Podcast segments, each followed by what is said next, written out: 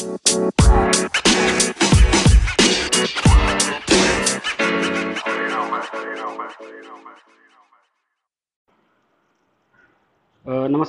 कौशिक जी। नमस्कार। आज मेरे साथ कौशिक जी हैं जो कि मिथिला आर्ट से काफ़ी सालों से जुड़े हुए हैं। इनका 20 साल से ऊपर का एक्सपीरियंस है इस चीज़ में और इन्होंने इसके प्रचार प्रसार में बहुत काम किया है। सिर्फ़ देश में नहीं, विदेश में भी बहुत बढ़ाया है इसके काम को। ये प्रायः जाते रहते हैं आर्ट गैलरीज़ में जो कि कभी यूएस में हो रहा है, कभी यूरोप में हो रहा है और कभी जापान में भी होता है। तो इन्होंने बहुत सारे रिनोन्ड आर्टिस्ट के साथ में काम किया है, बहुत सारे रिनोन्ड जो कंजर्वेशनिस्ट बोलते हैं आर्ट को जो बढ़ावा देते हैं, उन लोगों के साथ में काम किया है।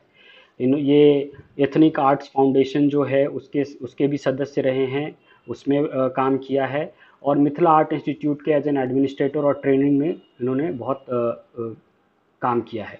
आज भी ये काफ़ी सारे वहाँ पे जो आर्टिस्ट हैं उनको लीड करते हैं उनके उनको बताते हैं या फिर उनको समझाते हैं कि इस आर्ट का क्या आ, वज़न है क्या वैल्यू है बाहर की दुनिया में और उसको रिप्रेजेंट भी करते हैं।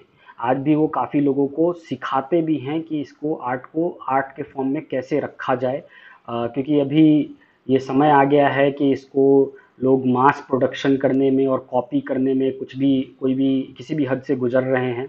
आप किसी भी ई कॉमर्स वेबसाइट पे चले जाएँ तो वहाँ आपको ज़रूर पेंटिंग मिल जाएगा, लेकिन उस पेंटिंग की ऑथेंसिटी क्या है? उस पेंटिंग के पीछे कौन आर्टिस्ट है? क्या मोटिवेशन है? ये किसी को भी पता नहीं चल पा रहा। तो हम अपनी बात आगे बढ़ाते हैं कौशिक जी से और मैं कौशिक जी से समझना चाहूँगा कि मैंने आ, मिथिला आर्ट इंस्टीट्यूट का वेबसाइट देखा था। उसके ऊपर जो हिस्ट्री है मिथिला आर्ट इंस्टीट्यूट की और एथनिक आर्ट्स फाउंडेशन की उसमें एक बहुत अहम किरदार है मिस्टर रेमंड ओवेंस का जो कि एक अमेरिकन एंथ्रोपोलॉजिस्ट थे। तो मैं कौशिक जी से समझना चाहूँगा कि मुझे हमारे कुछ रेमंड ओवेंस जी की बारे में बताएँ कि वो कौन थे, कहाँ से आए और उन्होंने कैसे, क्या उन्होंने मिथिला आर्ट को डेवलप करने में और उसको संभाल के रखने में और दुनिया में उसको प्रसार करने में कैसे उन्होंने अपना इनपुट दिया है? जी कौशिक जी। जी चंदन जी, मैं सबसे पहले तो ये कहना चाहूँगा कि अभी आपने कहा कि मैं बहुत जगह एग्जीबिशन में गया। मैं आज तक बाहर विदेश किसी भी गैलरी में नहीं गया हूँ। मैं एक्चुअली उस तरह के लोगों के साथ कंसर्न रहा हूँ और जब भी ये एग्जीबिशन होता है तो उनको फ़ोटो के थ्रू सेलेक्शन में, उनके थीम्स के आइडियाज़ में, ये हम लोग लगातार ईमेल के थ्रू एक्सचेंज करते हैं। और पेंटिंग जब वो आते हैं तो वो लेके जाते हैं क्योंकि हमारा जो फाउंडेशन एथनिक आर्ट फाउंडेशन है जो था वो बहुत फंडिंग उनके पास नहीं रहता था। तो ऑलवेज कॉस्ट को मिनिमाइज करना उनका रहता था हाँ. कैसे हम कॉस्ट को मिनिमाइज करें। तो उस उसलिए वो लोग जिस शहर में जो जो भी उनके ग्रुप मेंबर्स रहते थे हम्म। वहाँ वो एग्जीबिशन करते थे टू मिनिमाइज द कॉस्ट नहीं सही भी है। और दूसरा उद्देश्य उनका था कि प्रॉफिट जो है सो आर्टिस्ट के पास जाए। तो ये, ये उन लोगों का मेन उद्देश्य हुआ करता था कि जो भी उसका प्रॉफिट है वो आर्टिस्ट के पास ज़रूर से ज़रूर पहुँचे। सो so, आप फिजिकली वहाँ नहीं जाते थे लेकिन बैक एंड बैकएंड आपने पूरा संभाला है कि वहाँ हाँ। अगर आर्ट गैलरी हो रही है तो यहाँ पे आर्टिस्ट से वो सारे आर्टिफैक्ट्स बनवाना उसके फ़ोटोज़ वीडियोस भेजना वहाँ पर ये सब कुछ टाइमली हो जाए। सो एक हम्म, हम्म। तरीके से इंडिया में आप वो सारा काम संभालते थे। एक्चुअली हम्म, मैं मैं यहाँ मैन ऑन स्पॉट था लेकिन उसमें बहुत लोग लगे हुए थे। मैं बस एक किरदार था उसमें बहुत लोग साथ हम लोग काम करते थे। लेकिन हम्म। यहाँ से हमारा इंफॉर्मेशन जो भी होता था वहाँ जाता था। फिर वो लोग साल में एक बार आते थे। फिर हम्म। जितना जगह सिलेक्शन हुआ रहता था वो सारे पेंटिंग को वो देखते थे। आर्टिस्ट जो प्राइस बोलता था वो प्राइस हम्म। उसको पे किया जाता था। उसके बाद वो एग्जीबिशन में जाता था। और एग्जीबिशन में जब वो सेल होता था तो कुछ डिफरेंट प्राइस में होता था या हाई प्राइस में होता था तो उसका सेवेंटी परसेंट अगेन उनको नेक्स्ट ईयर जब वो आते थे तो डोर टू डोर जाके सेम पेंटिंग का दोबारा पेमेंट किया जाता था जो कि अपने आप में बहुत यूनिक चीज़ है और इसको उन लोगों ने फीडबैक पेमेंट नाम दिया था। ये ये बहुत अच्छी बात है और बड़ी बात है क्योंकि आज के समय भी हाँ पेंटिंग लोग खरीद के भूल जाते हैं वो समझते हैं ये हमारी प्रॉपर्टी अब हो गई। लेकिन ये फाउंडेशन में सबसे यूनिक चीज़ ये था कि जो कि मुझे अट्रैक्ट किया इन लोगों से। ऑल दो वो लोग सब बाहर के थे हमारे कल्चर से अलग थे लेकिन जब भी था मैं ये चीज़ उन लोगों का डेडिकेशन देखता था। और मैं देखता था कि आर्टिस्टों को जाके किसी आर्टिस्ट को दो लाख किसी को ढाई लाख किसी को फिफ्टी थाउज़ेंड तो ये बहुत बड़ा अमाउंट था मेरे हिसाब से यहाँ मधुबनी के कलाकारों के जी। तो ये बहुत तो ये उन लोगों का ये डेडिकेशन भी मुझे थोड़ा प्रमोट किया कि मैं यहाँ इसमें काम करूँ और मैं भी थोड़ा डेडिकेशन दिखाऊँ। होता क्या है कि अच्छे लोगों के साथ जब आप काम करेंगे तो आपको वो हमेशा टो पे रखते हैं। बिल्कुल तो रेमंड तो, ओवेंस जी भी आके पहली बार यही शायद उनको दिखा था कि ये बहुत ही अच्छा आर्ट फॉर्म है लेकिन फिर भी आर्टिस्ट जो हैं उनका फिनेंशियल डेवलपमेंट नहीं हो रहा है।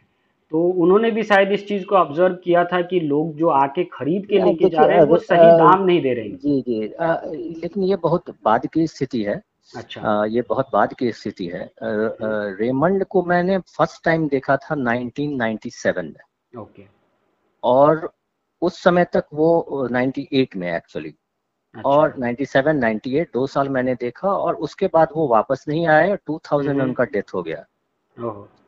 तो लेकिन वो हमारे अंकल हैं जो कि यूएस में हैं न्यू जर्सी। में हम्म। उनका नाम परमेश्वर झा है वो वाइस प्रेसिडेंट थे एथनिक आर्ट फाउंडेशन के okay. और रेमंड ओएंस फाउंडर थे और प्रेसिडेंट थे और उनके ट्रेजरर थे जो जोसेफ एल्डर ओके ये तीन आदमी लोग का उस समय का इन लोगों का ग्रुप शुरू हुआ था उस समय मैं, मे, मे, मेरा कोई पता नहीं अता पता नहीं था उस समय। मैं 83 की बात कर रहा हूँ।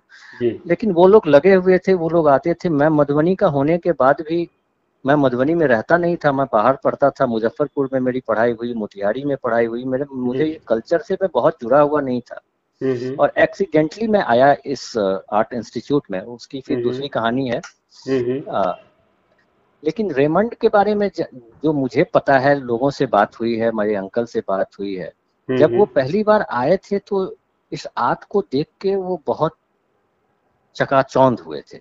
अच्छा। और और वो देखे कि यहाँ गरीबी भी बहुत है महिलाएँ ज़्यादातर इसमें काम करती हैं तो उस समय शायद दो रुपया या ढाई रुपया एग्जैक्ट नहीं कह सकते हैं इस तरह का प्राइस हम्म। मिलता था लोगों को। अरे। लेकिन वो पेपर लेके आए और अच्छा। बोले कि ये पेपर मैं देता हूँ आप लोग को ये हैंडमेड पेपर आप ये हाँ। पेपर पे बनाओ इसको खरीदूँगा भी मैं ही हम्म, लेकिन हम्म। मैं आप लोग को सेवन रुपीज़ दूँगा। मतलब मैं बहुत बहुत अटली बात तीन गुना से भी ज़्यादा पैसा वो उस वक्त हाँ, भी समझ रहे थे कि इसका आ, कितना मिलना चाहिए वाजिब कितना हाँ, है हाँ, आर्टिस्टों हाँ, का हाँ, वो हाँ, उस वक्त भी समझ रहे थे। कहने वाले लोग ये भी कहते हैं कि वो सात रुपया तो दिया लेकिन खुद वो पंद्रह रुपया में बेच लिया। लेकिन उनको ये नहीं पता है कि वो पंद्रह रुपया में बेचने के बाद वो फिर वापिस आके उसको छह रुपया पकड़ा के जाते थे। हम्म, हम्म। तो ये यूनिक चीज़ था उनमें। और और वो उनका काम था कि वो एवरी ईयर आते थे। अच्छा। और यहाँ के जो भी प्रोमिनेंट विलेजेस हैं आर्टिस्ट के और उनका अपना एक लिस्टिंग भी था एक्सपीरियंस से कि ये ये आर्टिस्ट अच्छे हैं।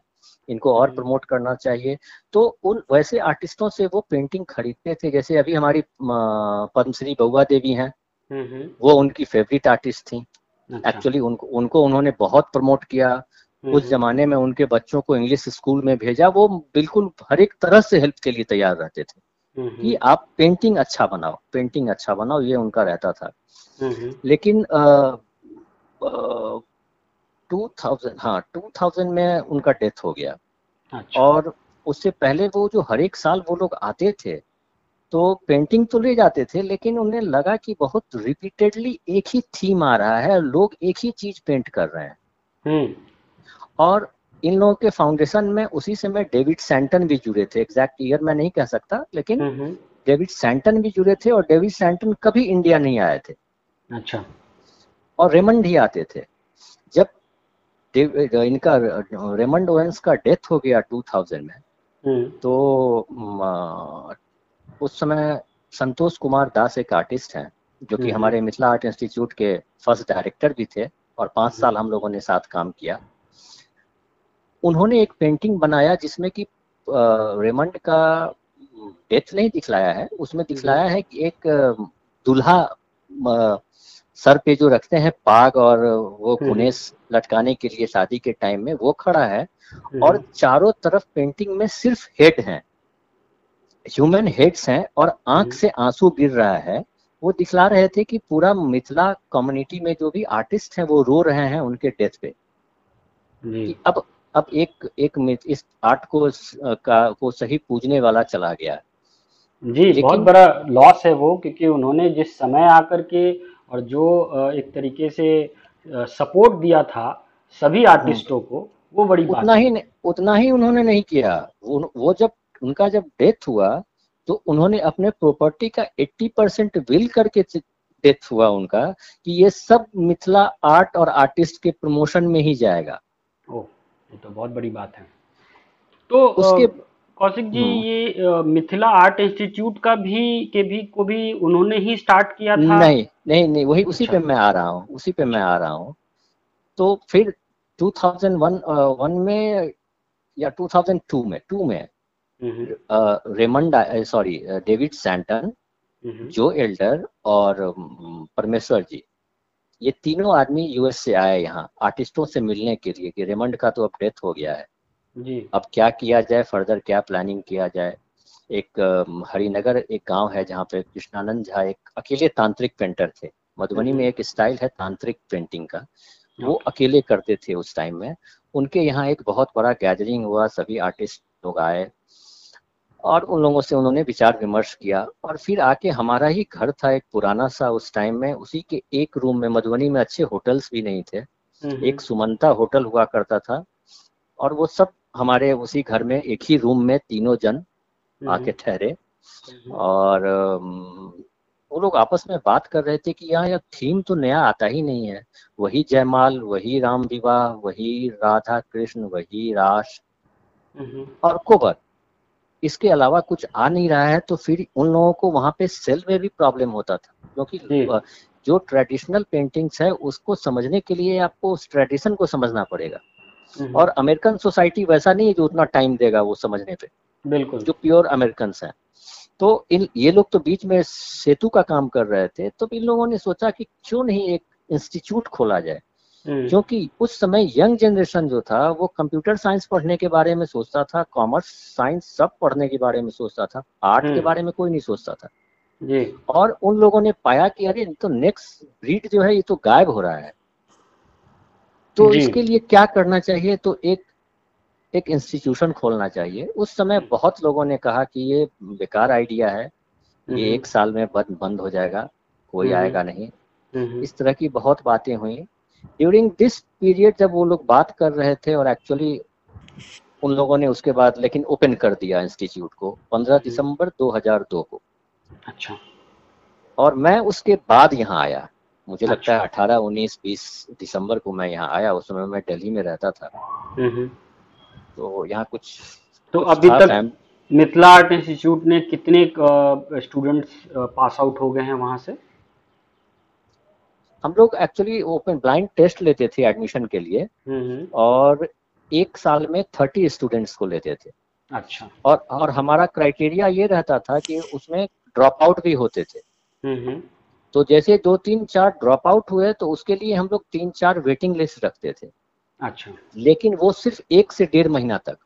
हम्म, जैसे सेशन स्टार्ट हुआ तो वन एक से डेढ़ महीना तक लेकिन उसके बाद अगर कोई ड्रॉप आउट होता था तो हम लोग दूसरे को रिप्लेस नहीं करते थे। अच्छा। तो अगर on an average thirty twenty five भी माने तो एटीन ईयर्स ये चला पूरा। तो आप उससे कर सकते हैं। करीब सिक्स हंड्रेड आर्टिस्ट तो ज़रूर कह सकते हैं। बहुत अच्छी बात है, बहुत बड़ी बात है। और ये आर्टिस्ट लोग, आज जैसे आपसे पहले भी बात हो रही थी तो पता चला था कि अलग अलग देश के अलग अलग शहरों में हैं अभी।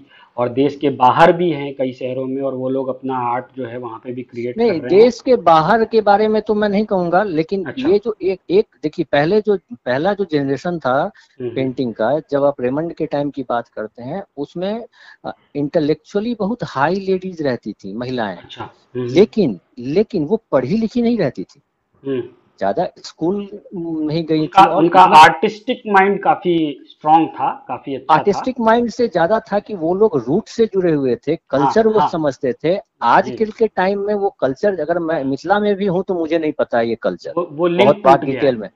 हाँ तो वो लिंक टूट गया है।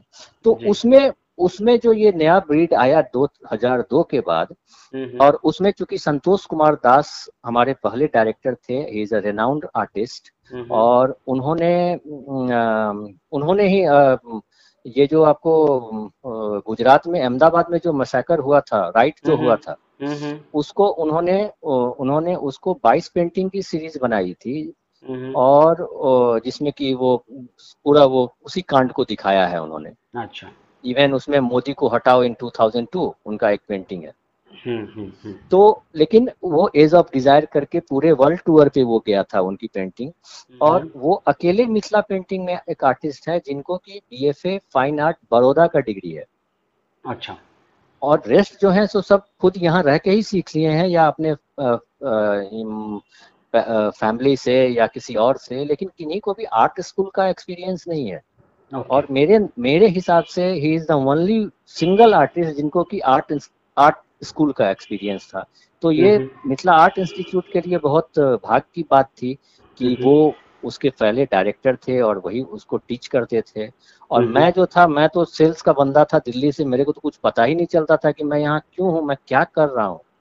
एक साल तक तो मैं अंदर बाहर करते रहता था मुझे लगता था कि क्या है। पाँच साल तक मैं उनके साथ काम किया लेकिन उन्होंने मुझे कुछ बिठा के पढ़ाया नहीं। लेकिन मैं उनको ऑब्ज़र्व करके मैंने बहुत सारी सारी चीज़ें सीखी जिसको कि मैंने बाद में उनके उनके जाने के बाद मैं आगे लोगों को अप्लाई किया और वो बहुत अच्छे ढंग से काम किया। बहुत अच्छी बात है। कौशिक जी एक आ, सवाल ऐसा है जो हाँ। नए जनरेशन के लोग काफ़ी सुनते तो हैं कि मिथिला आर्ट है कोई चीज़ और एक मधुबनी पेंटिंग भी है कुछ। और कंफ्यूज हाँ। हो जाते हैं कि मिथिला आर्ट ही वही है जो मधुबनी पेंटिंग है या दोनों डिफरेंट हैं? तो ये क्या है? मिथिला आर्ट क्या सबसेट है मधुबनी पेंटिंग या फिर दोनों एक ही चीज़ है? मधुबनी में ज़्यादा होता था इसलिए उसको मधुबनी पेंटिंग का नाम दे दिया गया। डिफरेंस क्या है दोनों में? आ, पहले तो मैं आपको ये बताना चाहूँगा कि हम जहाँ रहते हैं और जहाँ की ये आर्ट है इसको हम लोग मिथिला कहते हैं। जी। और मिथिला का जो बाउंड्री है अगर हम रामायण काल से बात सोचें तो मिथिला की राजधानी जनकपुर। जी। और जनकपुर नेपाल में है। जी। तो मैं ये कहना चाह रहा हूँ जो बृहत मिथिला का कॉन्सेप्ट था उसमें ये सहरसा पूर्णिया सीतामढ़ी समस्तीपुर दरभंगा ये सब जगह आते थे मिथिला रीजन में ही। जी। मिथिलांचल जिसको कहते हैं। मिथिलांचल जिसको कहते हैं। आजकल लोग मिथिला राज्य की भी बात करते हैं। खैर वो तो दूसरा इशू है। हम्म, हम्म। तो और मधुबनी जो है इसको पहले एक्चुअली कहते थे फॉरेस्ट ऑफ़ हनी मधुबन अच्छा, कहते थे। हाँ, लेकिन यहाँ मधुबन इसको फॉरेस्ट ऑफ़ हनी था ये लेकिन यहाँ अब हम्म। कोई हनी उनी नहीं होता है। यहाँ का हनी अब का जो हनी है वो है पेंटिंग जी। और क्योंकि मधुबनी में ये प्रोमिनेंटली लोग ज़्यादा करते हैं। और ये विलेज जैसे रांटी है जितवारपुर है भक्ची है इन सब गाँव में आपको बहुत बहुत बहुत आर्टिस्ट मिलेंगे। और इसके अलावे भी बहुत अगल बगल के गाँव है जहाँ जैसे बक्सी टोल है इधर लोहट है बहुत तरह के विलेजेस हैं जहाँ पे की सागरपुर ब्रह्मोत्रा है जहाँ पर की पेंटिंग होती है। तो अब जहाँ तक मैं समझता हूँ और जहाँ तक मेरे ग्रुप के जो भी लोग हैं वो कहीं भी कोई भी मधुबनी पेंटिंग करके इसका प्रचार नहीं करते हैं। अच्छा। इसको हम लोग हमेशा बिगर सेंस में देखते हैं और इसको हम हमेशा मिथिला आर्ट ही कहते हैं मिथिला पेंटिंग ही कहते हैं। ये हाल में कुछ लोगों का ट्रेंड आया है और ये सोशल मीडिया पे इस तरह की बातें होती हैं हम्म। और ये ऐसी विवादास्पद बातें हैं कि इससे मैं ज़्यादा उलझता उलझना सही नहीं समझता हूँ। आप मधुबनी पेंटिंग कहते हो कहो आप मिथिला पेंटिंग कहते हो कहो बट दोनों both are the same okay okay ठीक है। तो इसी सवाल से जुड़ा हुआ है अगला सवाल। हम्म। क्योंकि मिथिला आर्ट जो इसको बोलते हैं तो इसका हिस्टोरिकल सिग्निफिकेंस शायद जो मैंने कभी पढ़ा था वो ये है कि सीता माता जो कि जनकपुर की राजकुमारी थी तो राजा जनक ने उनके शायद उनके जन्म पे की खुशी पे आर्टिस्टों को बोला था कि आप सजाओ और उस टाइम से ये आर्ट फॉर्म बनना शुरू हो गया या फिर वो उनकी शादी के टाइम पे हुआ था? कुछ ऐसी ही कहानी है। क्या कहानी है? जरा ये आप बताएँ मुझे। कहानी तो सुनने में आता है कि जब राम आए थे वहाँ शादी करने जी। तो पूरे जनकपुर को लोगों ने पेंटिंग करके। मिथिला पेंटिंग करके सजाया। लेकिन इसका कोई ऑथेंटिक मेरे हिसाब से ये नहीं है। हाँ. प्रूफ नहीं है। लेकिन अब बीइंग हिंदू मैं इसको तुरंत डिनाई हाँ, भी नहीं कर सकता हूँ। माइथोलॉजी लेकिन है हाँ माइथोलॉजी है हाँ, वो मानते हैं तो रामायण का भी प्रूफ कोई नहीं मान सकता लेकिन ठीक है सबका विश्वास है अपना। नहीं चूँकि चूँकि रामायण की हम कहानी सुनते हैं और देखते हैं और पेंटिंग हाँ, तो अभी हम अभी हम प्रमाण है मेरे पास। हाँ, हाँ, तो इसमें इसलिए मैं कह रहा हूँ लेकिन जहाँ तक यहाँ पे मिथिला पेंटिंग के हिस्ट्री के बारे में कहूँ तो शायद बहुत पहले से होता होगा हम्म। क्योंकि होता होगा तभी किसी को दिखा होगा हम्म। तो इसके पीछे मैं आपको कहना चाहूँगा कि 1934 में एक बहुत ज़बरदस्त अर्थक्वेक आया था यहाँ अच्छा और उस समय ब्रिटिश गवर्नमेंट था और ब्रिटिश गवर्नमेंट में उस समय एक एसडीओ हुआ करते थे डब्ल्यू जी आर्चर अच्छा। और आर्चर साहब को ब्रिटिश गवर्नमेंट ने भेजा कि आप जाके यहाँ मधुबनी एरिया में जो भूकंप अर्थक्वेक से क्षति हुआ है हम्म, उसका हम्म। जरा असेसमेंट कीजिए क्या हुआ है राइट रॉन्ग जो भी ऑथेंटिक न्यूज़ है सो हमें इंफॉर्मेशन आना चाहिए। और इसलिए वो आए थे यहाँ। हम्म, और यहाँ जो आए तो वो करीब विलेज सब में जब गए तो देखे कि फूस का घर है मिट्टी का दीवार है और गिरा हुआ है। और उस पे भव्य आकृति बनी हुई है। जी। और वो देख के वो मतलब मैं ऑथेंटिक वे में कहना चाहता हूँ कि उसका रिकॉर्ड है इसका प्रूफ है कि वो देख के वो बिल्कुल अचंभित हो गए और उन्होंने उस समय 48 फोटोग्राफ्स किया।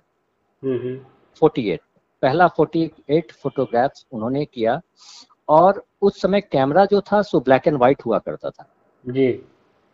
तो उतनी रंगीन पेंटिंग भी ब्लैक एंड व्हाइट आई। हम्म। और आज के डेट में वो 48 पेंटिंग ब्रिटिश लाइब्रेरी लंदन में है। ओके और आज के टाइम में टेक्नोलॉजी बढ़ने से अब उसको कलर भी कर दिया गया है। अच्छा।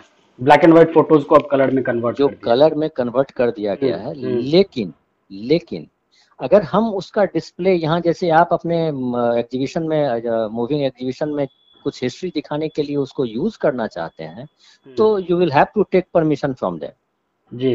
बिकॉज़ अब उनकी प्रॉपर्टी हो गई है। ओके और दूसरी बात थी कि आर्चर जितने विलेज घूमे थे हम्म। और जिसमें वो फ़ोटो लिए थे ये समय के समय का चक्र है उसमें से ज़्यादातर विलेज में आज के डेट में पेंटिंग नहीं होती है। अच्छा वो शिफ्ट हो गया और और उस समय राठी चितवारपुर का नाम मैं नहीं देखता हूँ। वो हम्म। अभी मैं मैं उनका रिसर्च रिपोर्ट मेरे हाथ में अभी भी है जब मैं आपसे बात कर रहा हूँ। हम्म, और उसमें मैं कहीं नहीं देखता हूँ कि राठी और जितवारपुर का नाम है। लेकिन आज के डेट में Rathi and Jitwarpur is the most prominent village जहाँ पर कि जैसे जितवारपुर में आपको हर एक घर उसी पे चलता है आप यही समझ लो। अच्छा। उनका ब्रेड एंड बटर पेंटिंग ही है।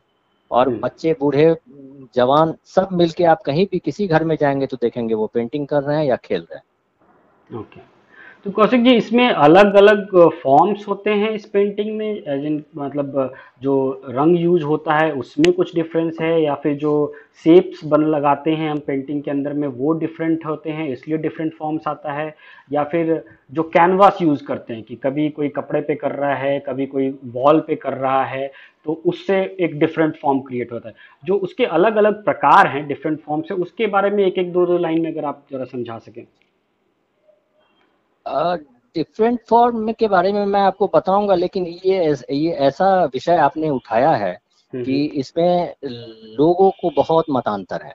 अच्छा। लेकिन मैं जो समझता हूँ वो मैं बोलता हूँ या जो मेरा एक्सपीरियंस है वो मैं बोलता बोलना जी आप अपना मत ज़ाहिर कर सकते हो हाँ मैं अपना मत मैंने जो देखा है यहाँ पे बेसिकली तीन तरह के स्टाइल की पेंटिंग होती थी। जी। होती आई है अभी जो देखता हूँ। जिसमें एक कहते हैं जिसमें कि सॉरी कलर फिल करते हैं। कुछ अच्छा। कुछ डिज़ाइन बनाया कुछ एनाटॉमी ड्रॉ किया वो एनिमल हो बर्ड हो या ह्यूमन बीइंग हो कुछ भी बनाया और उसमें कलर को फिल किया। ओके जिसके लिए मिथिला पेंटिंग में इसको भरुआ बोलते हैं। भरना? अच्छा हाँ भरना। तो मैथिली वर्ड इज़ भरुआ। जी। तो इसको बोलते हैं भरुआ पेंटिंग जिसके की एक्सपर्ट जितवारपुर के लोग हैं। जी। और वहाँ महापात्रा ब्राह्मण लोग हैं और वो लोग सबसे ज़्यादा इसको भरुआ आर्ट का पेंटिंग करते हैं। बउआ देवी उसी की एक प्रोडक्ट है। तो मतलब आउटलाइन बनाते हैं पहले और उसके बाद उसके अंदर में रंग भरते हैं। रंग भरते हैं। जी। और दूसरा होता है पहले तो आप सबसे पहले तो आप एक डिफरेंस समझ लीजिए कि मिथिला आर्ट जो है ये टू डायमेंशनल है। और हम लोग जितना आर्ट देखते हैं आजकल फाइन आर्ट का जो भी सब थ्री है। जी इसमें हम आगे भी आगे का भी हिस्सा दिखला सकते हैं पीछे का भी हिस्सा दिखला सकते हैं लेकिन हमारे मिथिला आर्ट में इसका एक लिमिटेशन है हाँ। इसीलिए आप देखिएगा कि मिथिला पेंटिंग में ज़्यादातर फेसेस जो होते हैं वो साइडवेज होते हैं हम्म। आप गौर कीजिएगा कि किसी गॉड का जब बनाते हैं जैसे शिव का बनाते हैं काली का बनाते हैं दुर्गा का बनाते हैं तो फ्रंट पेज फेस देते हैं हम्म। लेकिन इन जनरल आप कोई भी पेंटिंग उठा के देखिएगा तो आप देखिएगा कि एक साइड से चेहरा दिख रहा है जी उसका रीजन है कि ये टू डायमेंशनल है। टू डायमेंशनल जी। और उसमें स्टाइल की बात बोला तो एक तो भरनी स्टाइल बोलते हैं भरुआ फीलिंग हम्म, हम्म, और एक है स्टाइल जिसमें कि सिर्फ़ लाइन से काम करते हैं। अच्छा। मतलब कलर भी भरे तो लाइन डाल के ही। अच्छा। भरना नहीं कहते हैं उसको लाइन ही करते हैं। तो वो लाइन पेंटिंग है जिसके की एक्सपर्ट लोग अभी रांटी में भरे हुए हैं। हम्म, और इसकी मास्टर आ, मास्टर कह सकते हैं या मिथिला आर्टिस्ट की गॉडेस मैं उनको समझता हूँ हम्म, जिनपे की ज्योतिष जैन ने किताब भी लिखा है tradition and expression of Ganga Devi एक अच्छा। विलेज है रशीदपुर और वहीं हम्म, की थी गंगा देवी। और वो पहली पद्मश्री है। अच्छा। फ़र्स्ट पद्मश्री है और उनका लाइन जो है सो दुनिया के किसी भी कलाकार के लिए देखने लायक है। अच्छा। तो लेकिन उन उस चीज़ को एक प्रैक्टिस लोग करते हैं। कुछ लोग लाइन स्टाइल में ज़्यादा करते हैं कुछ लोग कलर स्टाइल में ज़्यादा करते हैं। एक तीसरा आर्ट है जो कि दलितों का आर्ट है जो पासवान अच्छा। कम्युनिटी होते हैं। उनके एक अपने गॉड हैं राजा सलहेस। अच्छा। तो राजा सलहेस का भी उनका अपना पूरा स्टोरी है उसका भी हिस्ट्री है और उसको पेंट करते हैं वो लोग। ओके। दलित कम्युनिटी लोग। और जिसको जिसको आजकल फ़ैशन में लोग टैटू बोलते हैं वो टैटू जो बॉडी पे होता था उस स्टाइल से वो पेंटिंग करते हैं दैट इज़ गोदना आर्ट अच्छा गोदना आर्ट और मैं जिस रूवम की बात कर रहा था उसमें यही दलित आर्ट का एग्जीबिशन होने जा रहा है नॉट ऑल मिथिला पेंटर्स जी। रूवम 2022 2022 ओके मैं उसके बारे में भी आपसे डिटेल में भी बात करूँगा। तो मेरा इस पे एक सवाल तो अभी जो आपने मुझे बताया तीन गाँवों के बारे में नहीं हाँ। एक एक जितवारपुर है एक रांटी है और एक और आपने बताया रसीदपुर रसीदपुर है रसीदपुर तो ये, है। ये सारे गाँव आसपास ही बसे हुए हैं या सब सब सब सब सब पंद्रह सोलह किलोमीटर रेडियस में है। हाँ मतलब जैसे आसपास ही हाँ हाँ पास है। मधुबनी से फोर किलोमीटर जितवारपुर होगा थ्री हम्म। किलोमीटर रांटी होगा हम्म। तेरह चौदह किलोमीटर रसीदपुर होगा दो ढाई किलोमीटर भक्ची होगा अच्छा। करीब अठारह किलोमीटर बक्सी टोल होगा पंद्रह किलोमीटर बरमोत्रा होगा इसी तरह का है। अच्छा। तो अब मेरा ये अगला सवाल ये था कि जैसे जब मेरा इसकी मैं क्यूरियोसिटी बोलूँगा कि जब एक क्यूरियोसिटी जगी थी कि ठीक है बिहार से कि मधुबनी पेंटिंग है इसका बड़ा नाम सुना है हमने पढ़ा भी है कई बार में तो इसको कहाँ से खरीदें और कैसे देख कहाँ होता होगा कोई आर्ट जो आपने बताया भी कि इसका कोई गैलरी नहीं है अभी इंडिया में? तो ये भी एक था कि कभी देखने को कहाँ जाए जब जैसे हम लोग बाहर आ गए बिहार से बाहर आ गए मैं आज पढ़ने के हिसाब से। इतने दिन में मुझे आज तक पता नहीं चला कि मुझे ये पता हो कि ये पेंटिंग को वहाँ ले जाएँ और वहाँ जाके बेच दें। हाँ तो अब जैसे दूसरे शहरों में देखिए बनती तो पेंटिंग ऑथेंटिकली वही है लेकिन हम्म, अगर हम्म। देश की ही बात करें सिर्फ़ तो देश में भी खरीदने वाले ज़्यादातर लोग जो हैं वो मेट्रो सिटीज़ में हैं या हाँ। फिर अगर आर्ट का कोई प्रशंसक है प्रिय है तो वो कहीं भी हो कहीं से भी खरीदता है। लेकिन हाँ, जो हाँ। एक बोलते हैं वॉल्यूम ऑफ़ सेल्स जो है वो बड़े शहरों से ज़्यादा होता है।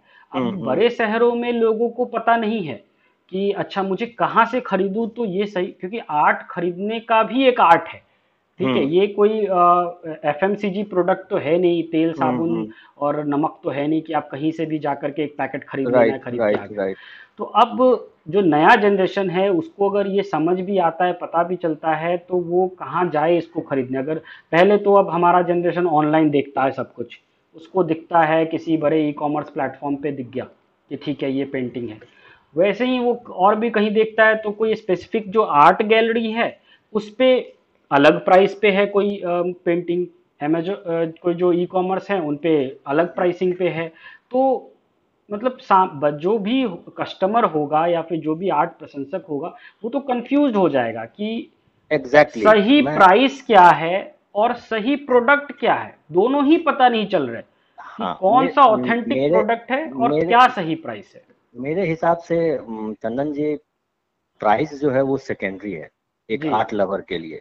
जी बिल्कुल। मैं जहाँ से देखा हूँ जो आर्ट लवर हैं उनके लिए प्राइस बिल्कुल ही सेकेंडरी है। हाँ ये ज़रूर है कि एफ्लुएंट तो उनको होना ही चाहिए। और आर्ट के बारे में पेंटिंग के बारे में मेरा मानना है कि आपके पास घर हो गया बंगला हो गया गाड़ी हो गया fridge AC geyser motor heater सब हो गया। जी। उसके बाद आप सोचो कि एक पेंटिंग लगाना है। बिल्कुल। तब आप उस पेंटिंग को की कद्र कर सकते हो। अगर पेंटिंग सिर्फ़ टी शर्ट और रुमाल की तरह लेना है तो उसके लिए दिल्ली हाट है वहाँ जाके आप हाँ, ले सकते हैं। जी। नहीं मैं उनके बारे में बात ही नहीं कर रहा। मैं उनके बारे में जो कि जेन्यून एप्रिशिएटर हैं आर्ट के लेकिन उनको पता नहीं है कि अच्छा ये जेन्यून है या नहीं जो मिल रहा है मुझे ऑनलाइन वो हम्म जेन्यून हम्म। मिल रहा है या नहीं मिल? रहा तो उनको ऑथेंटिसिटी का कंसर्न रहता है। प्राइस तो छोड़ दीजिए। मेरे हिसाब से हम्म, चंदन जी पेंटिंग तो ऑनलाइन सेल की चीज़ ही नहीं है। मैं इसमें बिल्कुल ही हम्म, सहमत नहीं हूँ। हम्म और हम्म मैं जब देखता हूँ वो पेंटिंग सब तो मुझे लगता है कि यही पेंटिंग ये दुनिया क्योंकि अमेजोन बहुत बड़ा प्लेटफॉर्म है पूरी दुनिया उसको देख रही है। जी। और उस पे वो पेंटिंग नहीं जाती है जो कि अच्छी पेंटिंग है। हम्म हम्म उसका बहुत बड़ा रीजन है कि वो लोग प्राइस फिक्स कर देते हैं। जी। इतना पैसा। हम्म हम्म। और जो आर्टिस्ट उसको बनाने में तीन महीना लगाया है चार महीना लगाया है वो हम्म। कंफर्टेबल नहीं रहता है कि हम्म। हम कहाँ कहीं लटका दें और कहीं कोई बेच दे। इसमें हाँ। जितने भी बीच के आर्टिस्ट हैं जो हम्म कि ऐसे ही कर रहे हैं उसको देख के वहाँ बना रहे हैं वहाँ बना रहे मतलब हैं ये वो लोग हैं जिन्होंने की जिन्होंने मास प्रोडक्शन करना शुरू कर दिया आप और आर्ट अगर आर्ट देखे में से आर्ट हटा दिया हाँ। अब उसको सिर्फ़ क्राफ्ट बना लिया है। क्राफ्ट बना दिया है। जी। Exactly exactly. और उसमें सब साइज़ आप देखिएगा दस इंच बाई आठ इंच सब छोटा छोटा साइज़ का पेंटिंग है। जी सब स्मॉल साइज़ पेंटिंग है। तो उस तरह की पेंटिंग जबकि हम लोग का यहाँ स्टैंडर्ड साइज़ जो है सो thirty inch by twenty two inch होता है। अच्छा। तो कौशिक जी मेरा एक सवाल है कि अब जैसे अगर आप कोई गोल्ड खरीदने जाए तो उसके हम्म लिए हॉलमार्क है। तो हम्म वैसा आर्टिस्ट का आर्ट कोई खरीद रहा है किसी और जगह पे खरीद रहा है जहाँ वो बन रहा है उसके अलावा कहीं और से खरीद रहा है वो तो ऐसा कोई सिस्टम नहीं है जिससे कि आइडेंटिफाई हो सके कि हाँ ये ऑथेंटिक है? नहीं नहीं अच्छा नहीं। ऐसा कुछ नहीं इस तरह इस तरह का कोई भी ये जीआई टैग की भी आप बात कर रहे हैं वो भी मुझे दूर की चीज़ लगती है। ये जितना कॉपीराइट का बात होता है वो भी मुझे समझ में नहीं आता है क्योंकि मिथिला पेंटिंग में तो आज जो बना सो कल दूसरा उसको बना दिया। जी। तीसरा उसको फिर उसको बना दिया और वो बदलते बदलते चौथा पांचवा छठा रंग का वो पेंटिंग बन चुका है मार्केट में पहुँचते पहुँचते। तो अब ये कॉपीराइट और इंटेलेक्चुअल प्रॉपर्टी वाली थिंकिंग तो हमारे यहाँ है ही नहीं। है ही नहीं ये हमारे यहाँ तो शेयर्ड रिसोर्सेज वाला वसुधैव कुटुंबकम वाला थॉट है। हाँ हाँ, वो हाँ तो हाँ। अब जो बड़े बिजनेसेस जो वेस्टर्न फिलोसफी है उसके हिसाब से जो चलते हैं वो कॉपीराइट और आईपी राइट्स की बात करते हैं। हम्म हम्म लेकिन हम्म। उससे पहले तो हमारे यहाँ ये सब चीज़ें थी नहीं कि भाई सिर्फ़ हाँ। हमारे पास रहे कोई नॉलेज वो थी नहीं। तो उसी तरह से कलाकार भी वहाँ जो है वो कभी ऐसे सोचते नहीं होंगे शायद कि कॉपीराइट और आईपी भी कुछ होता है। और देखिए चंदन जी जैसे कि अभी हमारे यहाँ लिविंग लीजेंड में गोदावरी दत्त है। हम्म। और इज़ अलाइव हम्म और हम्म, उनकी पेंटिंग अगर आप वो वो किसी पेंटिंग को सजाने में उनके जैसा मास्टर मैंने किसी को नहीं देखा। जी। कि जैसे भगवती का या नारीश्वर का कुछ भी वो बनाती हैं और हम्म। उसको जो वो डिज़ाइन करती हैं उसके झुमका से लेके उसके एक एक चूड़ी तक उसके एक एक ड्रेस पे वैसा डिज़ाइनिंग सेंस मैंने किसी और आर्टिस्ट में नहीं देखा है।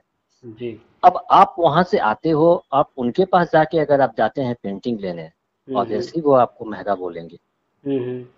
तो ये भी पता होना चाहिए क्योंकि यहाँ पे आर्टिस्ट से भी पेंटिंग का वैल्यू रेट फिक्स होता है। जी। एक वो भी क्राइटेरिया है यहाँ पे कि ये आर्टिस्ट हैं। दूसरा होता है क्या कि जैसे मान लिया वो विदेश के आए हैं डेविड सैंटन ये फॉरेन के हैं। वो किसी दिल्ली वाले को वो बारह सौ में दे दे तो दे दे लेकिन उनको दस हज़ार से कम नहीं बोलेगा। ये तो जब हम इस फ़ील्ड में उसको प्रमोट करते हैं तब हम ये डिफिकल्टीज फेस किए हैं। जी। तो इसीलिए सबसे सही तरीका आर्ट खरीदने का है कि आप जाके खुद देखें कि जो मेरे कहाँ बन रही है कौन बना आर्ट मिथिला आर्ट खरीदने के लिए बेस्ट तरीका है यहाँ आके होटल में रहिए दोनों गाँव जाके घूमिए दो दिन चार दिन रिसर्चर बन के घूमिए। बायर हम्म। बन के मत घूमिए। एक एक्सपीरियंस तो, है उसको एक्सपीरियंस को वो मैंने कहा ना आर्ट खरीदने का भी एक आर्ट है। जी, आप जी, उस एक्सपीरियंस को पहले लीजिए देखिए कि लोग कहाँ पे क्या बना रहे हैं। ज़रूरी हम्म। थोड़ी है कि आपको एक ही ये वाला तरीका पसंद आ रहा है दूसरा तरीका हाँ, हाँ, पसंद आ सकता है। और तो पहले आप उसको घूमिए देखिए एक्सपीरियंस करिए कि कैसे कौन बना रहा है कहाँ बना रहा है। फिर आप अपने हम्म। हिसाब से सजेस्ट समझ करके देखिए कि हाँ ठीक है। फिर आप जब आप खुद सेटिस्फाइड होंगे कि मैं क्या खरीद रहा हूँ जब इसकी जानकारी होगी तो फिर आप प्राइस का भी नेगोशिएशन हो या जो भी हो या फिर अगर आपने देना भी है ना अगर कोई ज़्यादा भी डिमांड करता है तो भी आपको वो रिलेवेंट लगता है क्योंकि वो आर्ट आपके साथ जुड़ गया है। अब जो आप खरीदोगे वो तो सिर्फ़ एक आर्टिफैक्ट है हम्म, हम्म, आप हम्म। लेके जाओगे लेकिन वो आर्ट का एक्सपीरियंस जो आया है उसका आप एक्स्ट्रा चार्ज देने को भी तैयार होते हैं। तो ऐसी चीज़ें हैं कि आर्ट खरीदने के लिए तो बेहतर यही है कि आप वहाँ जाकर के देख करके एक्सपीरियंस करके ही खरीदे। तो मिथिला आर्ट इंस्टीट्यूट खुलने के बाद एक चेंज आया जो मैं उसमें कह रहा था कि इसमें ज़्यादातर पढ़े लिखे कॉलेज गोइंग गर्ल्स और बॉयज़ थे। उन लोगों का एक्सपोजर था और धीरे धीरे टेक्नोलॉजी भी इंटरनेट आ चुका था लैपटॉप पे था थोड़ा स्ट्रगल था। होते होते अब मोबाइल आ गया इजीली वो किसी से शेयर करते हैं कुछ भी देखते हैं और बहुत तरह का आइडियाज़ है उनको ब्रेन फ़ूड है वो पढ़ते हैं। जी। तो तो उसके बाद आया एक ऐसा कि जैसे मैं आपको स्टाइल की बात कर रहा था कि वो लाइन है वो कलर है वो गोदना स्टाइल है। मिथिला आर्ट इंस्टीट्यूट में संतोष कुमार दास सर ने एक नया स्टाइल शुरू किया जो कि आज के टाइम में मैं देखता हूँ क्लोजली कि बहुत आर्टिस्ट यूज़ कर रहे हैं नोइंगली या अनोइंगली टू थाउज़ेंड के पहले नहीं करते थे। अच्छा। ये था लाइन और कलर का मिक्सचर एक ही पेंटिंग में भरू भरनी भी और लाइन भी अच्छा ये काम मिथिला आर्ट इंस्टीट्यूट में सबसे पहले संतोष कुमार दास सर ने करवाया और हम्म। उसके बाद 2000 ईस्वी के बाद एक ऐसा दौर आया जिसमें कि लोग कंटेम्प्रोरी थीम्स बनाना शुरू किए क्योंकि अच्छा। कंटेम्प्रोरी थीम्स को बाहर के जो ग्राहक थे खरीदार होते थे उनको हम्म। वो तुरंत समझ में आता था अच्छा। आप ग्लोबलाइजेशन पे कर रहे हैं ड्रग्स हम्म, पे कर रहे हैं एग्रीकल्चर पे कर रहे हैं टेररिज्म पे कर रहे हैं डाउरी पे कर रहे हैं कुछ भी कर रहे हैं ब्राइट बर्निंग कर रहे हैं तो इस सब तरह का जो थीम्स था जैसे दुलारी दुलारी ने एक पेंटिंग किया कि वो गरीब थी और डॉक्टर के लाइन में आगे खड़ी थी लेकिन एक रिच हम्म। मैन आदमी आया और उसको नहीं देखा डॉक्टर और उस रिच आदमी को बुला लिया। हम्म। आज से करीब 20 साल पहले पंद्रह साल पहले उसने पेंट किया था। तो हम्म। एक दौर आया जिसमें कि कंटेम्प्रोरी पेंटिंग्स बहुत कस के बनने लगा। जी। और जिसमें कि एक हमारा फ़र्स्ट बैच का एक स्टूडेंट था कमलेश रॉय। उसने बनाया world trade center in Mithila style attack अच्छा nine eleven attacks nine eleven attack और वो मेरा फ़र्स्ट ईयर का स्टूडेंट 2003 की बात मैं कर रहा हूँ। और हम दोनों बैठ के वो हम मैं उसको गुरुजी बोलता था। क्योंकि तो मुझे मुझे कुछ भी आर्ट के बारे में नहीं पता था और वो थोड़ा बहुत जानता था तो मैं उसको बोलता था कि, कि आप जब क्लास खत्म होता है तो आप मुझे कुछ सिखाओ। तो उसको मैं गुरुजी बोलता था। आज के टाइम में वो बहुत अच्छा आर्टिस्ट में उसका नाम है।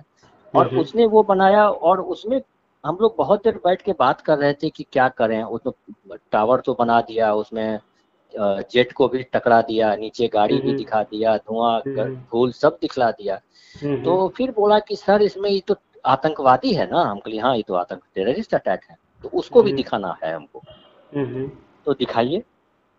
हम बोले तो ओसामा बिन लादेन था। तो कौन था? फिर मैं उस समय स्ट्रगल करके उसका फ़ोटो ऊपर किया ओसामा बिन लादेन का।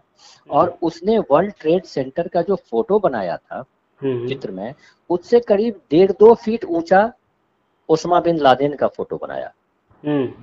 और उसका कहना था कि ये टेररिस्ट टेररिज्म जो है सो ग्लोबली पूरे दुनिया को जकड़ रहा है।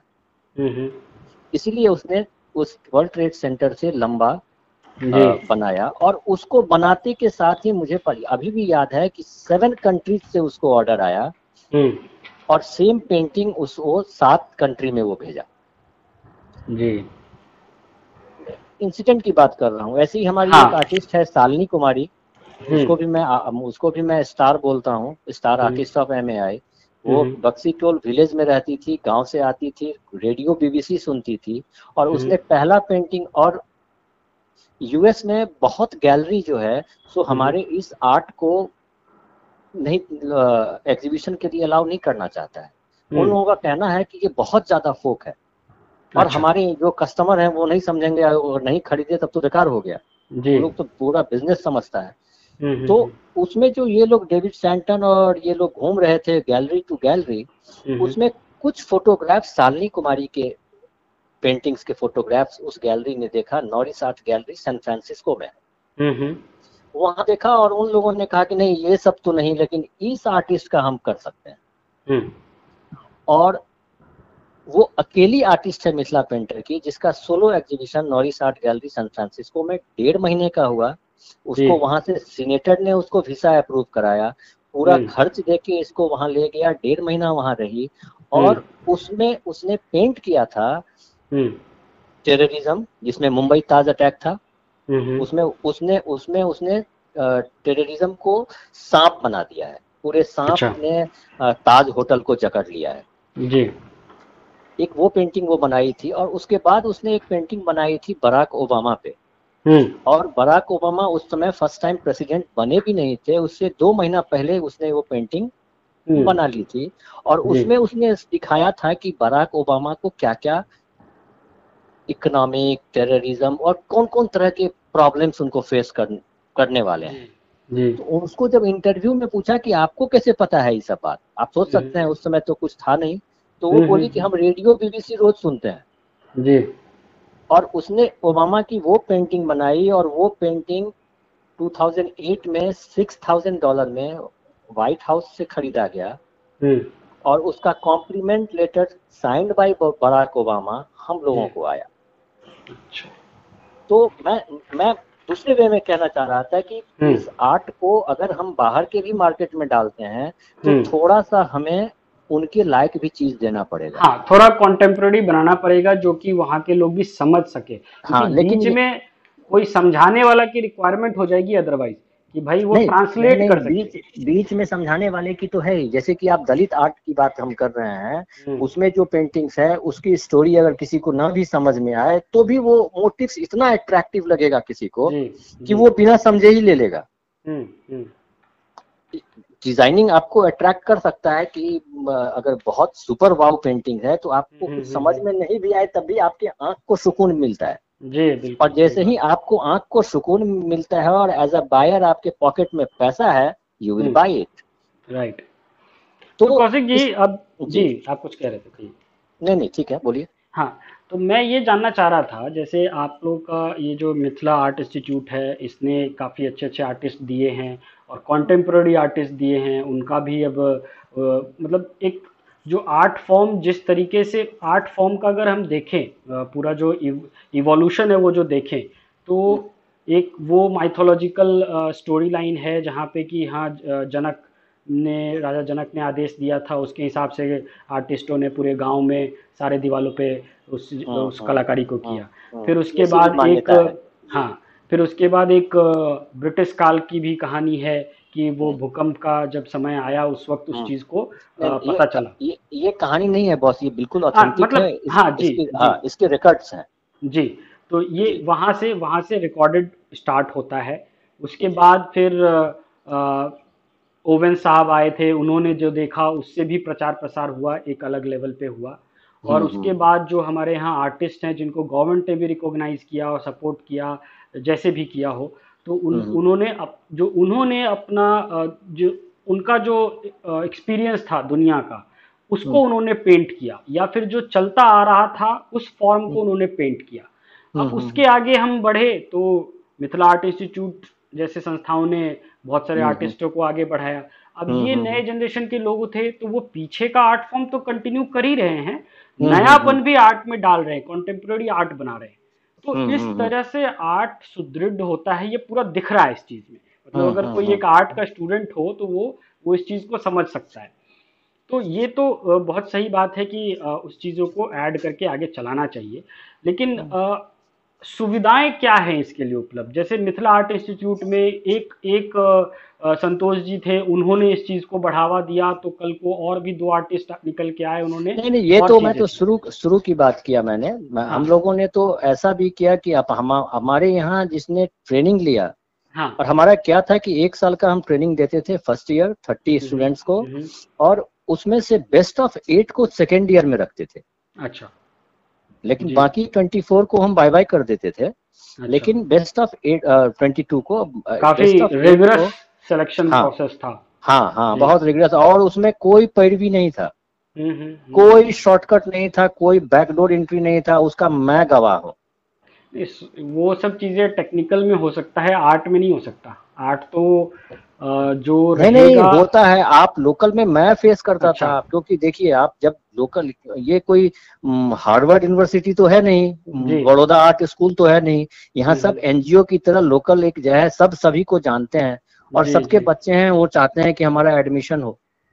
जी। और सीट अच्छा, होती थी तीस। जी कौशिक जी। और आते थे ढाई सौ। ओके। तो, तो इसके लिए हम लोग क्या करते थे? सेम डेट टेस्ट लेते थे और उसी समय बोर्ड मीटिंग करते थे और जो चार पाँच आर्टिस्ट जो है हमारे जो मेंबर्स थे उनको बिठाते थे और हम्म। उनका वीडियो करके देन एंड देयर उनका सिलेक्शन होता था। अच्छा अच्छा। तो, तो काफ़ी रिगरस रहता था जी। जी और ये national institute of Mithila art कब स्टैब्लिश हुआ है और कहाँ पर है ये लोकेटेड नेशनल इंस्टीट्यूट नहीं है इसका नाम है मिथिला चित्रकला संस्थान एमसीएस अच्छा। और ये एक्चुअली ये शुरू तो हो गया लास्ट ईयर ही लेकिन हम्म। इसकी बिल्डिंग विल्डिंग नहीं थी और इसमें भी बहुत बात हो रही है। एक बार टीचर को हायर किया फिर बंद हो गया कॉन्ट्रैक्ट पे लिया तो फिर अभी इश्यूज़ में फंसे हुए हैं लेकिन शुरुआत करी है कुछ सरकार ने इस रिगार्ड में। हाँ उन्होंने बिल्डिंग बनना शुरू हो गया है। ये सौराठ जगह है एक। जी। सौराठ जो कि काफ़ी फ़ेमस था आ, पहले क्योंकि हम्म। यहाँ पे दूल्हों का मेला लगता था।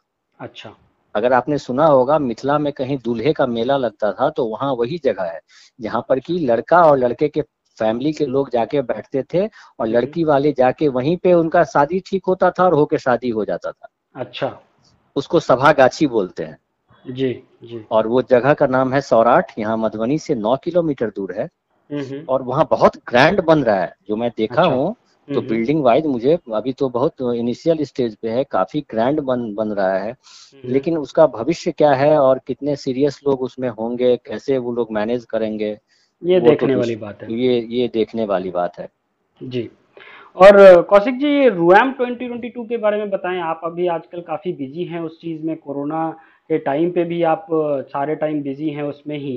तो ये क्या चीज़ है? कहाँ पे हो रहा है और आ, मतलब पहले मैं आपको पहले हाँ। मैं आपको वो बताता हूँ कि ये एथनिक आर्ट फाउंडेशन जो था उसके बहुत मेंबर तो थे लेकिन उसके बहुत फ्रेंड्स ऑफ़ ईएएफ थे अच्छा। जो कि इस तरह के आर्ट में लगे हुए थे उसी में एक है जॉन एच बोल्स और जॉन एच बोल्स का करीब 25-30 साल का एक्सपीरियंस रहा है गोंद आर्ट में और गोंद आर्ट में जितने भी टॉप आर्टिस्ट हैं सबों के साथ उन्होंने काम किया है और ही बहुत हाईली रेपुटेड आदमी है वो गोंद आर्ट में उनको सब जानता है।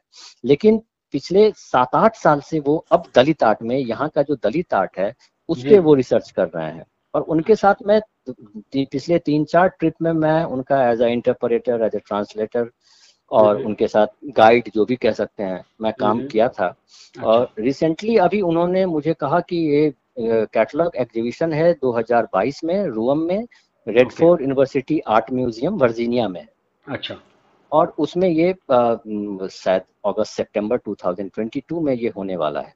हम्म। तो उसके लिए ये प्रिपरेशन कर रहे हैं और उसमें वो आर्टिस्ट जिसकी भी पेंटिंग लगेगी उससे पहले वो गैलरी चेक करता है उसकी ऑथेंटिसिटी अच्छा। और ऑथेंटिसिटी के लिए अगर वो आर्टिस्ट डेथ हो गया है हम्म। तब भी उसके फैमिली मेंबर से उससे उस अप्रूवल चाहिए कि ये पेंटिंग मैं वहाँ लगा रहा हूँ।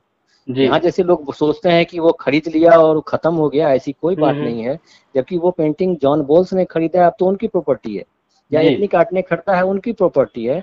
लेकिन स्टिल म्यूज़ियम बोलता है वो गैलरी बोलता है कि ये परमिशन हमको उस आर्टिस्ट का भी चाहिए। हम्म।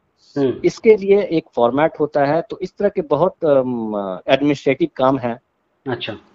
Date of date of birth होते हैं उसमें आप आपको बात करना मुश्किल है फ़ोन में क्योंकि एक ही आदमी का डेट ऑफ़ बर्थ आपको उसी फैमिली के तीन आदमी तीन बताते हैं। जी। तो तो, तो इसमें इसमें ऑथेंटिक और वो आदमी जो जॉन बोल्स हैं वो सब पढ़ के बैठे हुए हैं। हम्म, हम्म। तो उनको मैं ऐसे ही कुछ बोल दूँ ये नहीं चलने वाला है और वैसे प्लेटफॉर्म पे जहाँ की दुनिया देखने वाली है हम्म, तो थोड़ा मुश्किल होता है और मैं अभी वही काम कर रहा हूँ या और जो भी पेंटिंग्स है उसका डिटेल्स है या उनको कुछ स्टोरी समझ में नहीं आता है तो वो मुझे वो पेंटिंग फोटोग्राफ्स भेजते हैं फिर मैं वो आर्टिस्ट से कांटेक्ट करता हूँ उनको वो पेंटिंग दिखाता हूँ फिर वो सोचते हैं अरे हाँ ये तो दस साल पहले मैं बनाया था। या बनाई थी फिर वो याद करते हैं फिर वो कुछ कहानी बताते हैं उसमें भी कंफ्यूजन होता है जी उनको बहुत समय निकल गया। न, न, एक तो निकल गया और एक जॉन बोल्स जैसे आदमी जो कि कहानी को का कोई कोई स्टेप मिस कर रहे हैं जी। इसलिए वो मुझसे मुझे भेजा और मैं जब आर्टिस्ट के पास पहुँचता हूँ तो वो कोई नया स्टोरी बोलता है। नया स्टोरी बताता है जी। तो इस, कोई बात नहीं मुश्किल काम है बट हमारी शुभकामनाएँ हैं आपके जी जी जी। कि आप हाँ, इसमें लगे रहिए और अच्छे से प्रेजेंट कीजिए और मैं मैं बस दूर से हूँ मैं मैं कैमरा के पीछे का आदमी हूँ जैसा मैं पहले बोला आपको जी। कि मैं कैमरा के पीछे का आदमी हूँ और मैं actually John Bowles David Szanton Raymond Owens इन लोगों को अभी मैंने कोरालिन डेविस के साथ काम किया है जो कि फुल फ्लेज प्रोफेसर हैं एंथ्रोपोलॉजी की ही यूएस में ही और वो यहाँ पे नौ महीना हम मैं उनके साथ रिसर्च में काम किया जिसमें कि एक हम लोग का होता है यहाँ पे एक पर्व भाई बहन का आ, क्या बोलते हैं रक्षाबंधन? नहीं नहीं रक्षाबंधन तो बहुत कॉमन भाई दूज भाई दूज भैया दूसरी है और जिसमें वो बजरी खिलाते हैं वही सामा चकेवा सामा अच्छा, चकेवा उसका नाम अच्छा, है सामा चकेवा। ये कृष्ण का स्टोरी है। हम्म, हम्म। और उसको यहाँ पे महिलाएँ बच्चे सब खेलते हैं दिवाली के टाइम में। उस पे हम्म, अभी हम लोगों ने उनके साथ मिलके एक डॉक्यूमेंट्री बनाया है। अच्छा। और मिथिला ट्रेडिशन में ओरल फोक स्टोरी का बहुत कल्चर हुआ करता था पहले कि दादियों को नानियों को बहुत कहानियाँ पता होती थी अपने बच्चों को सुनाने के लिए। जी। आजकल के बच्चे कहानी नहीं सुनते हैं। जी। वो देखते हैं मोबाइल पे। जी जी। तो वो फोक फोक स्टोरीज जो है वो करीब 600 टू 700 हम दोनों तीनों आदमी दो तीन आदमी हमारे साथ रानी झा मैडम भी थी और कोरालिन डेविस कार्लोस गोमेज और मैं हम तीन चार आदमी करीब पाँच छह महीना तक घूम के करीब 700 स्टोरी हम लोगों ने कलेक्ट किया। और वो भी हम उन लोगों का प्लान है कि उसको आर्काइव पे डाला जाए जिससे कि ये गायब ना हो जाए। क्योंकि नया जनरेशन ओल्ड जनरेशन खत्म होगा नया जनरेशन हम्म। को। और सबसे ज़्यादा मुझे इस टेक्नोलॉजी के चलते मैं क्या फील किया करता हूँ हम्म, हम्म। कि जैसे बच्चे में हम लोग पढ़ते थे कुछ एक राजा था घोड़े पे जा रहा था। जी। उसके हाथ में तलवार थी सर पे एक पगड़ी थी। हम पढ़ते पढ़ते उसमें उसको इमेजिन करने लगते इमेजिन करते थे जी। आजकल के बच्चों को तो सीधा रेडीमेड मिलता है स्क्रीन पे। बिल्कुल। उनकी इमेजिनेशन पावर मेरे हिसाब से घट गई है। और सर तो ज़रूर पड़ेगा और और नहीं एक्सपोजर उनको बहुत है। मैं उसको नहीं हम्म। कह रहा हूँ। एक्सपोजर तो बहुत है वो बैठे बैठे सब कुछ देख रहे हैं। एक्सपोजर हम्म, हम्म, तो बहुत है लेकिन वो बिना गूगल के कुछ नहीं समझते हैं। जी। तो ये आर्ट में इस इमेजिनेशन का बहुत बड़ा रोल है कि आर्टिस्ट कैसे किसी चीज़ को देखता है और वही उसकी यूनिकनेस उसकी पेंटिंग को ऊपर ले जाती है। जी बिल्कुल। वो थोड़ा घट गया है लोगों में। अच्छे आर्टिस्ट लोग हैं बहुत सीरियस आर्टिस्ट भी हैं। ये नहीं कह रहा हूँ कि हम्म, हम्म। खत्म हो गया है। हम्म, लेकिन जितना होना चाहिए जितने आर्टिस्ट हैं हज़ार के हज़ार आर्टिस्ट हैं तो क्यों पच्चीस पचास ही फ़ेमस है? बाकी के कहाँ हैं? बाकी के लोग क्या कर रहे हैं? तो वही कर अच्छा, रहे हैं जो आप कह रहे थे। जी। जी। कौशिक जी जैसे हम लोग मैं खुद ट्रैवल बेट से हूँ और आपसे ये सारा डिस्कशन हमने मधुबनी पेंटिंग पे किया मिथिला आर्ट पे किया।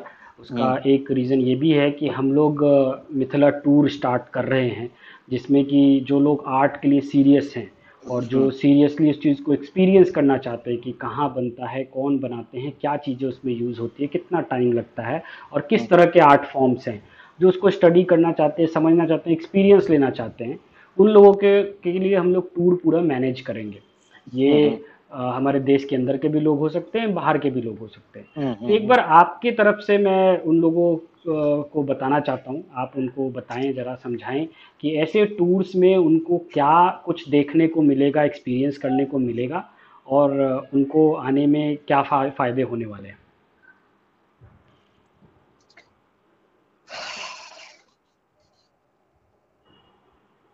मेरे हिसाब से तो पहली बात है कि उनको आर्ट लवर होना चाहिए। जी। अगर वो आर्ट के लवर होंगे तो उन्हें बहुत मज़ा आएगा।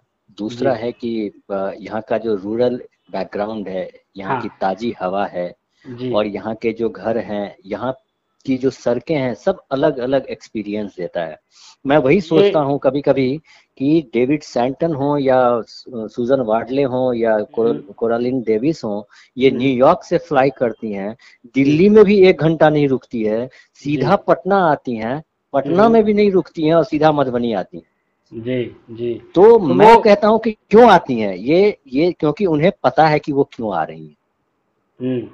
तो ये जो आर्ट कम रूरल एक्सपीरियंस का जो है वहाँ पर जी, वो जी. एक अपने आप में एक निराला चीज़ है आर्ट कम रूरल एक्सपीरियंस। क्योंकि मैं तो रोज रहता हूँ तो मैं मैं मुझे शायद उतना नहीं लगेगा। लेकिन जो लोग बाहर से आएँगे अगर वो थोड़ा भी आर्ट लवर है और अब यहाँ अच्छे होटल्स हो गए हैं हम्म, हम्म, हम्म। हाँ ठीक ठाक होटल्स यहाँ अब हो गए हैं तो वो मैं 2003-4 की बात नहीं कर रहा हूँ। जो एक रात ऐसा भी हुआ कि डेविड सेंटन जो थे तो होटल से सूटकेस लेके रात के एक बजे हमारे दरवाजे पे खड़े थे। और मैंने जब खोला दरवाज़ा तो मैं और हमारे अंकल थे तो बोले कि कॉकरोच है रूम में वहाँ। हम लोग हम लोग रहते तो चप्पल उठाते उसको मार देते फेंक देते खिड़की से बाहर। तो अब ये नहीं ये ये हम लोग का अप, अपना एक्सपोजर अपना अपब्रिंगिंग हाँ। है। जी। अब मैं ना उनके अपब्रिंगिंग को बुरा कह सकता हूँ ना अपने को बुरा कह सकता हूँ। तो वो सब तो वो सब समस्याएँ अब नहीं है। हाँ अब वो समस्याएँ नहीं है। अब अब मधुबनी डिस्ट्रिक्ट के अंदर में बहुत अच्छे अच्छे होटल्स हैं। 2018 में इंस्टीट्यूट जब हमारा बंद हो रहा था उससे छह महीना पहले हमने इंटरनेशनल गैदरिंग यहाँ पे किया था फॉर आर्ट लवर्स और इसमें मुझे लगता है कि फ्रांस से यूएस से लंदन से और इंडिया में भी जयपुर ये जो ओजस आर्ट है हम्म, जयपुर में उनके हम्म, जो हम्म। अनुभव नाथ हैं वो आए हुए थे और जो बहुत लीना विंसेंट पूना से आई हुई थी संदरी ठाकुर गोवा से आई हुई थी मतलब इस तरह से बहुत लोगों का यहाँ जमावड़ा हुआ था और तो वो लास्ट एक्सपीरियंस था। मैंने उन लोगों को रिक्वेस्ट किया था कि आप लोग इसी तरह हर एक साल आइए जो कि यहाँ के आर्टिस्टों में एक रक्त संचार बढ़ता रहे। जी। लेकिन ऐसा हुआ कि ये गवर्नमेंट का ये अनाउंस हुआ और उसके बाद वो लोग जस्ट यू टर्न ले लिए कि अब हम लोगों ने 18 साल चला लिया अब क्या अब तो बहुत आर्टिस्ट हो गए हैं और अब टाइम चेंज हो गया। जो 2002 में था वो बात नहीं है अब सभी लोग और खासकर ये लॉकडाउन में तो फेसबुक देख के मुझे लगता है कि सभी कलाकार ही हैं। इतना कलाकार कहाँ से आ गए जी। तो लॉकडाउन का एक फ़ायदा ये भी है कि लोगों को उस आर्ट के प्रति अट्रैक्ट किया और बैठे बैठे सीखने का मौका भी मिला। हाँ ऐसे लोग जुड़े जो कि उस पहले उसको नहीं ध्यान देते थे। जी। तो ये एक अच्छी बात है इस कला के लिए भी इस कल्चर के लिए भी। पर अभी भी कौशिक जी सबसे बड़ा आ, सवाल या सबसे ज़्यादा मुश्किल काम ऑथेंटिसिटी ही है कि ऑथेंटिक कलाकार और ऑथेंटिक आर्ट को पहचानना पता लगाना वो सबसे मुश्किल काम है और उसी काम में हम लोग लग के मदद करना चाहते हैं कि जो भी उस चीज़ में आना चाहे देखना चाहे उनको हम वहाँ पे घुमा सके दिखा सके। हम्म, हम्म। कौशिक जी बहुत बहुत धन्यवाद आपका आपने काफ़ी समय दिया। हमने जितना सोचा था उससे ज़्यादा ही लंबा चल